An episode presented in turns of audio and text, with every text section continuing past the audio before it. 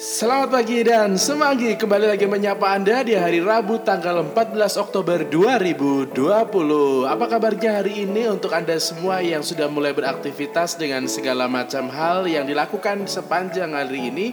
Apa kabarnya semuanya semoga sehat, semuanya semoga bahagia dan semoga semuanya senantiasa punya harapan dan juga banyak optimisme untuk hari ini. Untuk Anda semua yang mungkin masih loyo yang belum semangat di pagi hari hari ini.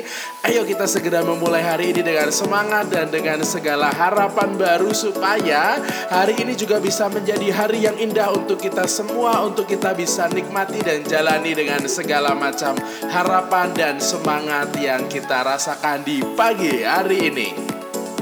Semanggi, semangat pagi hari ini. Tidak ada hari baru tanpa pagi hari.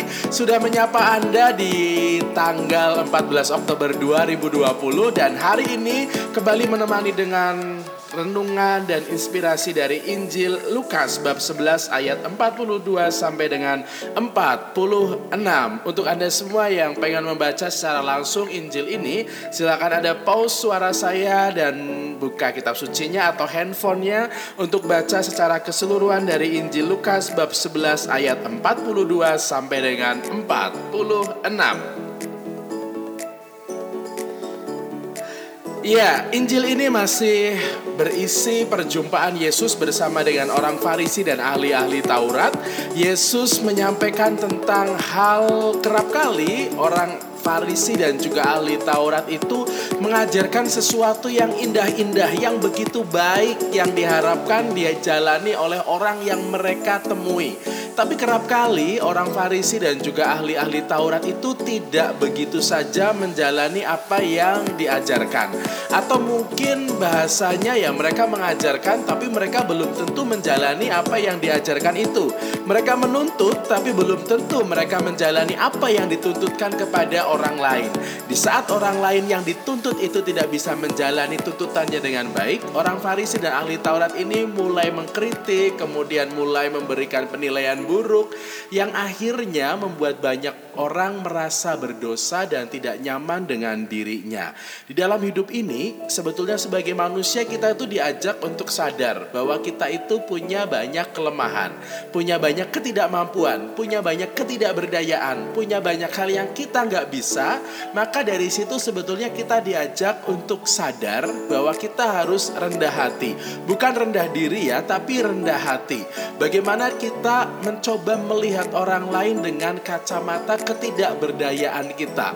Maka dengan memakai kacamata ketidakberdayaan, kita juga akan secara natural tidak akan menuntut orang untuk melakukan ini, melakukan itu, tapi kita lalu menempatkan orang lain sebagai partner. Bahwa saya juga nggak bisa, kamu mungkin juga nggak bisa. Maka mari kita berjalan bersama. Saya bisa, kamu juga mungkin bisa. Maka mari kita belajar bersama.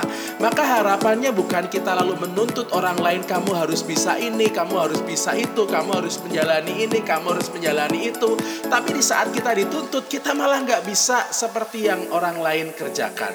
Kita nggak bisa menuntut orang lain untuk berbuat apa yang kita harapkan, tapi yang bisa kita buat adalah mari kita membuat itu bersama-sama. Semoga inspirasi pagi hari ini di hari Rabu tanggal 14 Oktober 2020 di awal hari ini juga menjadi sebuah inspirasi bagi kita bahwa hari ini kita mungkin akan berjumpa dengan banyak orang. Kita nggak bisa menuntut orang untuk melakukan ini, melakukan itu. Yang bisa kita buat adalah mari kita bekerja bersama, mari kita belajar bersama, dan mari kita melakukan bersama, saling mengisi satu sama lain, saling mengingatkan, tidak boleh lalu menghakimi orang-orang di sekitar kita. Pasti nanti di akhir hari kita lebih bahagia, lebih sukacita, dan kita tidak lalu hidup dalam kekhawatiran dan juga mungkin penyesalan.